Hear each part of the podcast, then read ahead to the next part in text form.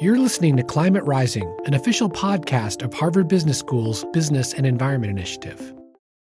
Before we get into today's episode, let me tell you about a new HBS online course called Business and Climate Change that we've just launched. In this five week asynchronous online course, you'll learn the tools and tactics companies around the world are using to become more resilient to droughts, floods, wildfires, and storms, and how they're engaging in mitigation to reduce their emissions. This course enables you to leverage those insights to inform your own organization's strategy.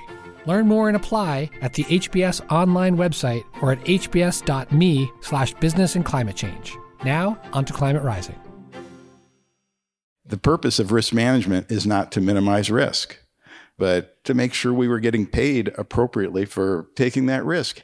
And uh, that really is the fundamental problem in both the coronavirus case and climate change. We're not pricing the risk. Okay? And if you don't price the risk, you take too much risk.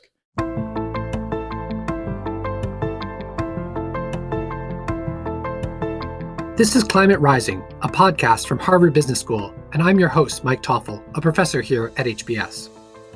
This is the fourth episode of Climate Rising that highlights some key insights from financial experts who spoke at the Harvard Business School conference on risks, opportunities, and investment in the era of climate change held in early 2020. We've heard from those running pension funds, large banks, and other investment institutions about how they are changing their policies and approaches to doing business. Some investors are developing models to incorporate data on climate risks and opportunities into their investment allocation decisions. In today's episode, we'll hear from three experts how investors and financial regulators are incorporating climate risk into those models. We'll hear from Robert Litterman, Risk Committee Chairman of Kepos Capital and former head of risk at Goldman Sachs. We'll also hear from Nushin Kormi, a trustee and partner at Loring, Wolcott and Coolidge, a wealth management firm focusing on family offices. And from Kevin Stiroh, executive vice president at the Federal Reserve Bank of New York, who joined the session remotely. First up is Robert Litterman, who shares lessons we can learn from other areas of financial risk management and speaks about transition risk and how we should be preparing for a scenario where policymakers suddenly slam on the brakes by taking aggressive measures to slow climate change. He also shares some parallels he was seeing between climate change and the coronavirus crisis.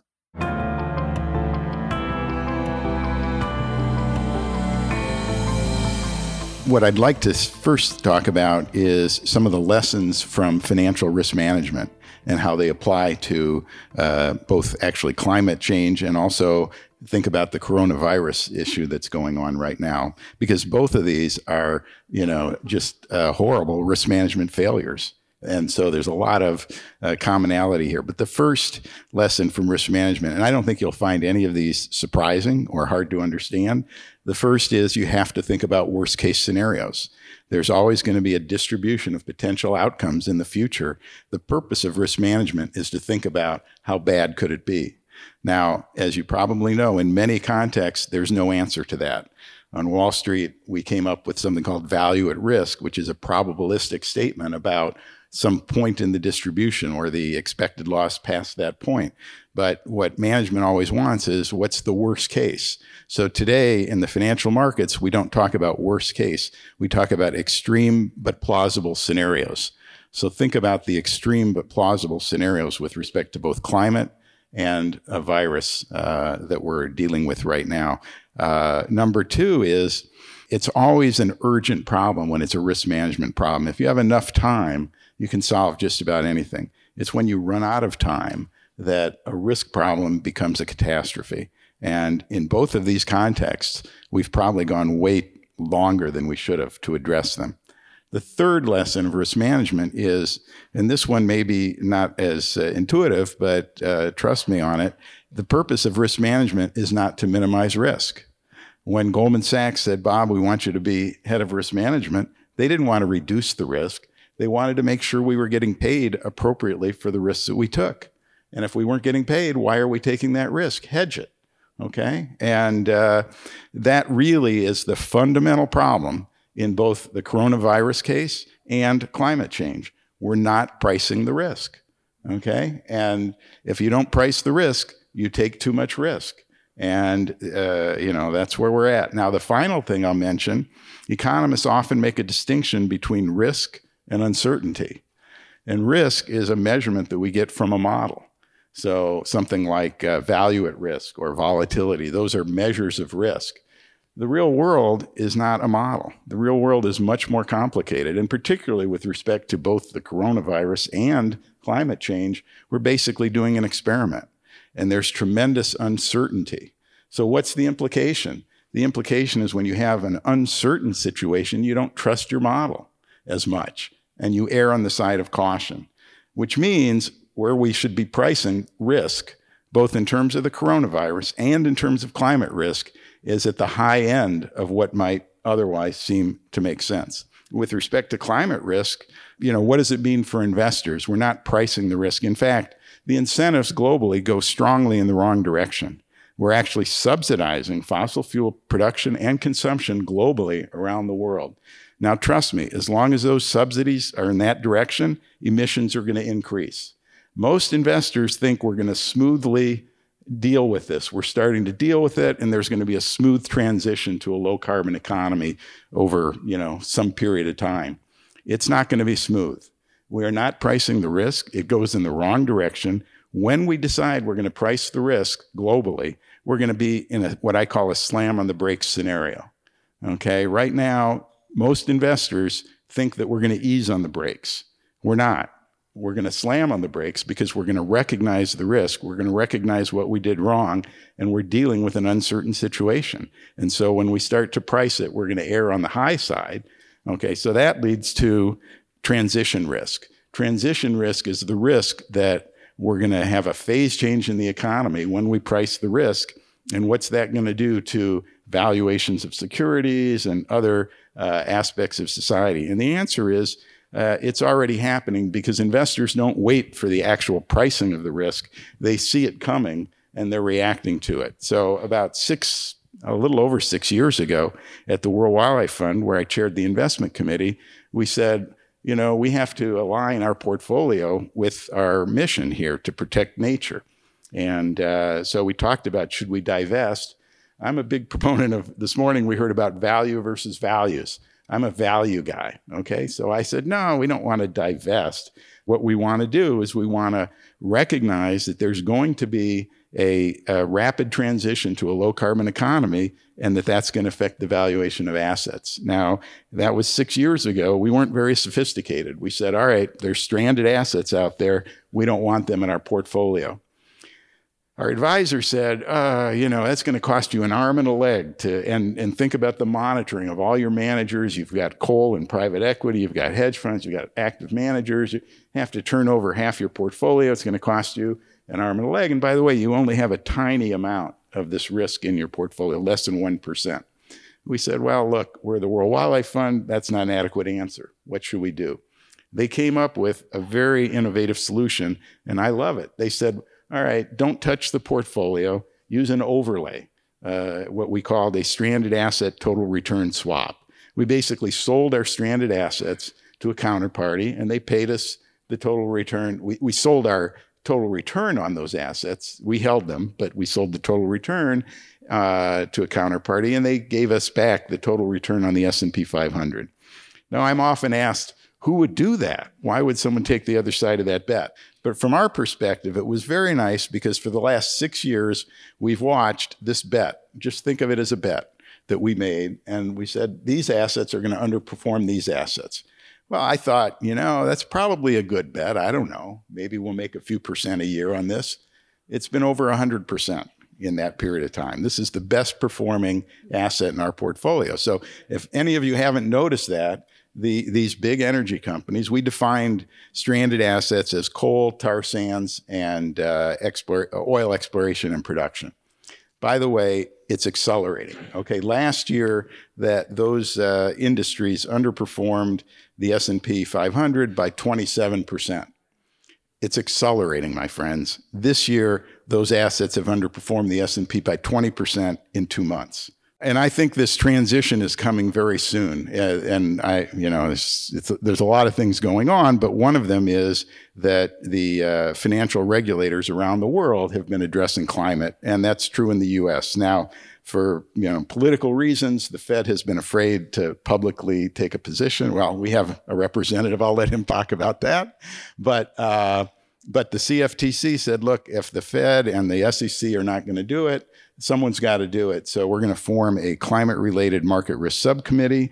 And uh, we've got 35 people representing really terrific folks representing uh, the banks, insurance companies, uh, academics, nonprofits, uh, data companies. Um, uh, a couple of oil companies, a couple of ag companies, and uh, we're going to write a report that'll come out with recommendations to the it's it's really we have a broad mandate recommendations to the financial regulatory uh, community and and frankly the entire financial markets about what needs to be done and uh, we'll talk about the risks. We'll talk about the implications for financial stability. We'll talk about what corporations should be doing in terms of disclosure, in terms of scenario analysis. We'll talk about the need to have a globally harmonized approach in terms of regulations. And finally, we'll talk about the huge need to channel investments into the low carbon economy and what can the financial regulators do to accelerate that. Now, the first thing to say, and maybe the only thing to say, is as long as the incentives go the wrong way, we're going to be moving in the wrong direction. So we absolutely need a carbon tax. We need it immediately. But I sit on the board of something called the Climate Leadership Council. We're the sponsors of the Baker Shultz Carbon Dividend Plan, and that's something that has broad support from the entire corporate universe, uh, as well as virtually every economist in the country and uh, you know the environmental community as well. Uh, I think we're very close uh, to getting a carbon tax. Everyone in Congress is really aware of this. The Republicans have now said, "Well, we know it's real now, and uh, you know uh, we need uh, innovation." Well, trust me, you don't get innovation without incentives. It's and we're not going to get there until we start. One final thing, if I may say so. I talked about the urgency of this and I'm not a, client, a climate scientist, so but uh, you can model what the impact of pricing will be on emissions. And that's how you think about what's the optimal price. And one of the things you learn is the long tail that you have. We, we're currently at one degree C approximately, but we've built in, best case, if we slam on the brakes today, and price emissions at a high level globally. And of course, that's not going to happen. But if that were to happen today, we would still probably hit about 1.8 degrees C. And that'll happen, you know, we'll get to, eh, best case, we'll get to zero emissions in 30 years. And the peak temperature comes several decades after that as the earth comes into equilibrium. So that's 50 years from now. That's when my grandchildren are adults we're going to be close to two degrees. And that's if we slam on the brakes today. Now, here's the scary thing if we don't slam on the brakes and we wait another three years, that's a tenth of a degree. So, okay, you can do the math. We, we cross two as the minimum temperature in something like six years if we don't price emissions immediately. And you probably read the IPCC report on the difference between one and a half degrees and two degrees C one and a half degrees C, we lose 70 to 90% of coral reefs. At two degrees, and that's gone. That's, that's coming. It's going to be worse than that. At two degrees C, we're going to lose over 99% of coral reefs. And we're about six years away from that. So this is this is a climate crisis. We absolutely have to slam on the brakes. I think we will. I think we will get that political will in the U.S. very soon. Uh, and I think that globally, the rest of the world is ready to move as soon as we do. That was the voice of Robert Litterman, the Risk Committee Chairman of Kepos Capital. Next, we'll hear from Nushin Kormi of Loring, Wolcott, and Coolidge, a wealth management firm focusing on family offices. Nushin describes her firm's approach as long only equity investors with long multi generational time horizons. She's a partner and trustee at the firm and focuses on sustainable investing. Climate is an extremely important aspect of understanding the long term prospects of a company. For me as an investor, the challenge remains that to systematically, methodically integrate this information into my investment decisions is a hard thing to do. I have to be able to define what the, the relevant sustainability information is. What is that data that I want to use? I then need to be able to find that information consistently across companies in my investment universe. And I need to be able to devise a way to have that data actually inform my investment decision.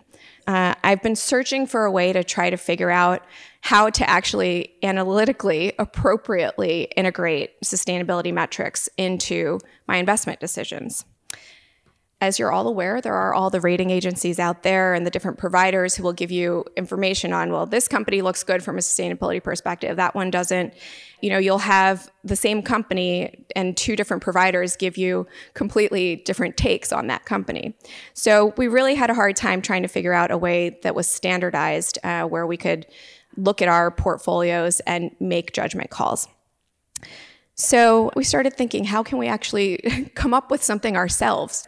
And we wanted something that could be married with traditional finance as well. And the reason I say that is um, because ultimately, I think all of us in this room would like something standardized where it could be, um, you know, across all of the equity analysts out there are incorporating climate change into their um, into their models that would make my job a lot easier. And I'm guessing it would make the jobs of a lot of people uh, in the audience a lot easier as well. So um, we came up with something, we have called it a climate change valuation premium. I describe it on a very high level as analogous to a country risk premium. The big structural difference is a climate change valuation premium can be positive, negative, or zero. Uh, so if a company is very well positioned to do well with climate change, then they will get a premium. If they are not positioned well, it would be a discount. And if they are at a neutral level, it would be zero. And the premise of the CCVP, as we call it, um, is how a company is positioned to handle the impacts of climate change is going to impact the long term uh, value of the company, both in a positive and negative way. So we have three uh, components to this approach uh, to try to get a holistic assessment of climate risk. And the first is assessing the climate risk of a company's operations and its value chain. So think of things like emissions. The second is taking into account a company's exposure to high risk natural resources. So think water and land related resources relative to the company's business model and value chain. And the third is to really look at each sector relative to the global universe and each company relative to its sector. So think relative positioning. And we separate out sector, business model, and management risks uh, to determine both how much of a company's risk is due to the sector itself versus the company, and whether management is proactively reducing risks or seizing opportunities associated with climate change. And as I mentioned, the purpose for uh, coming up with something like this is to inform our own investment decisions internally as relates for what we want to be able to provide our clients with.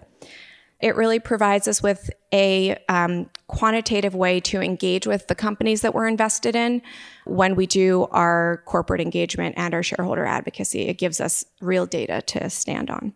Another thing I should mention is while we can think about climate change and the impact on companies. There are things that are slow moving that we can really account for.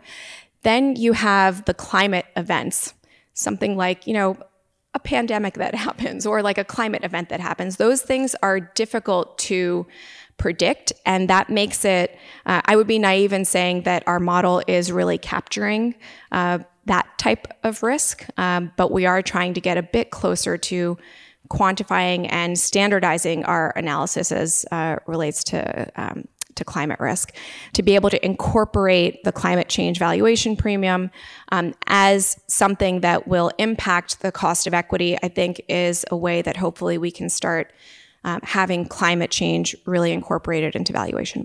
That was Nushin Kormi, partner and trustee at Loring, Wolcott and Coolidge. Next, we'll hear from Kevin Stiroh of the Federal Reserve Bank of New York. He joined the event remotely, and he brought the important perspective of a regulator. He shares his views on how large banks need to assess both the physical and transition aspects of climate risk and how models need to change going forward. In the last few years, we have seen a, a growing focus of central banks on the financial risks related to climate change. Within the Federal Reserve, Governor Brainard has detailed how climate change impacts all of our key objectives and responsibilities, including monetary policy, financial stability, supervision and regulation, consumer affairs, and the payment system. So today I'm going to take a slightly more narrow perspective and talk about climate change from the perspective of risk management at the financial institutions that we supervise. Before proceeding, I need to emphasize that I'm speaking for myself today and not necessarily the Federal Reserve Bank of New York or the Federal Reserve System. At a practical level, risk managers at financial institutions need to develop the appropriate tools to identify, monitor, and manage these risks. From one perspective, these climate related risks may manifest themselves as realizations of familiar risks credit risk, market risk, operational, uh, legal, or reputational risk. But I think the tools that managers use will need to change to reflect new data, changing relationships, and evolving interconnections. Traditional backward looking models based on historical trends will no longer be reliable. So we'll need to, develop more forward looking approaches grounded in scenario based analysis. Perhaps more important, physical and transition risks will also likely introduce new strategic risks associated with both the challenges and the opportunities of sectoral reallocations of economic activity, new production patterns, and evolving industry exposures. So, given these emerging risks, what are the large financial institutions actually doing to identify, monitor, and manage them? This is a new and rapidly evolving field, so we are far from coalescing around industry best practices. We observe a range of practices. I'll begin with governance. Boards of directors and senior managers are increasingly attuned to the risks posed by climate change as pressures from various stakeholders intensify. Some firms are establishing internal climate related working groups to develop enterprise wide climate frameworks. Senior leaders are discussing materiality and geographical and sectoral reviews, incorporating the results of forward looking scenario analyses. Based on our observations, information flows and detailed climate reporting appear more prevalent at the management committee level rather than boards of directors. Turning to risk identification and management, some firms are beginning to assess how gradual changes in climate impact their operational resilience and the potential for their own business disruption. This work builds on experience managing risks posed by disaster events which impact their operations and infrastructure, such as branches, equipment, and data centers. This includes leveraging disaster response playbooks and business continuity plans to address the resultant operational risk. In terms of credit or market risk, firms are building ex ante climate risk assessments into their sectoral and industry reviews. Examples include heightened monitoring of mortgage concentrations in certain high risk areas, modified risk limits, or reduced tenors for transactions with certain carbon intensive sectors. Climate related scenario analysis is an emerging practice at multiple firms and used to identify lending portfolio sensitivity to both physical and transition risks. For physical risks, for example, this might include stress testing mortgage lending in discrete geographic areas against a range of possible outcomes. As an example of a transition risk scenario, firms are using their energy lending portfolios as a starting point to model the impact of a change to a different carbon intensity. Finally, firms are also evaluating how to best execute on their public commitments to transparency in the climate space. Nearly all global systemically important banks, including the eight in the US, have signed on to the Task Force for Climate Related Financial Disclosures, and many of these firms have started disclosing under this framework.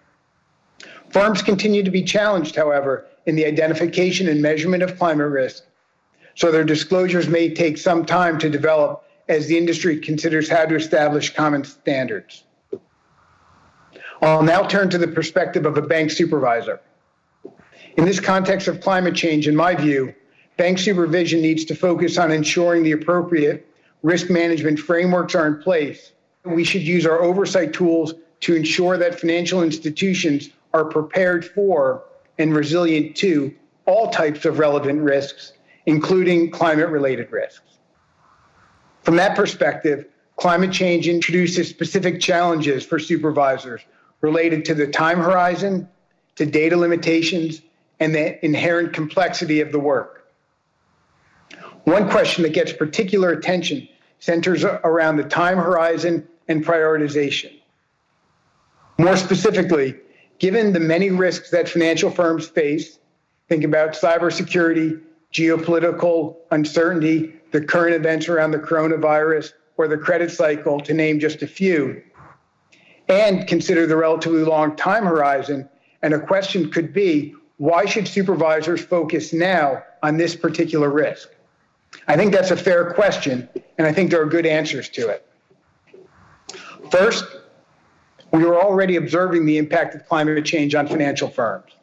The evidence continues to grow that climate change is affecting economic and financial market outcomes. As has been mentioned several times today, the evidence from climate science suggests that further physical impacts are locked in due to past emissions. We've seen some investors consider the assessment of sustainability to be integral to their fiduciary responsibilities. And as I described earlier, supervised firms are already choosing to build capacity in this area.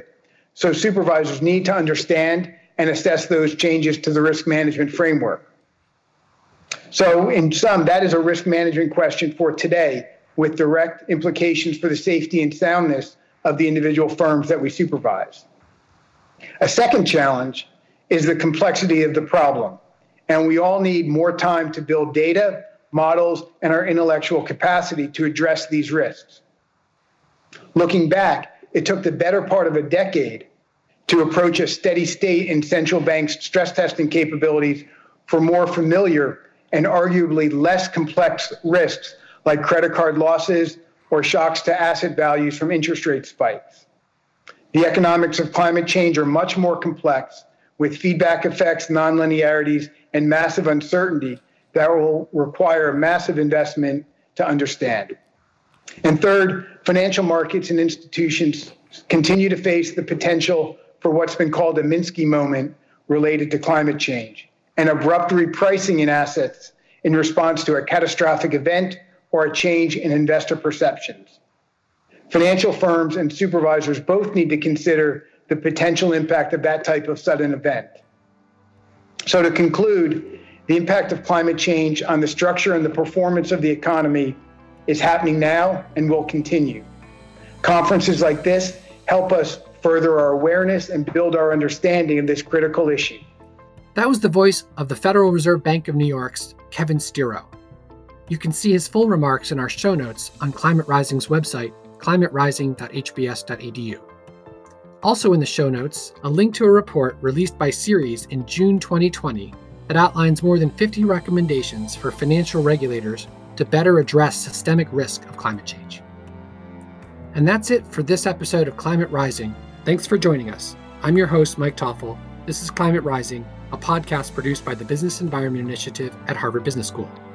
You can subscribe on Apple Podcasts or wherever you listen, and please leave us a review. We appreciate the feedback. You can also find show notes and links to resources discussed on this episode on the Climate Rising website, climaterising.hbs.edu.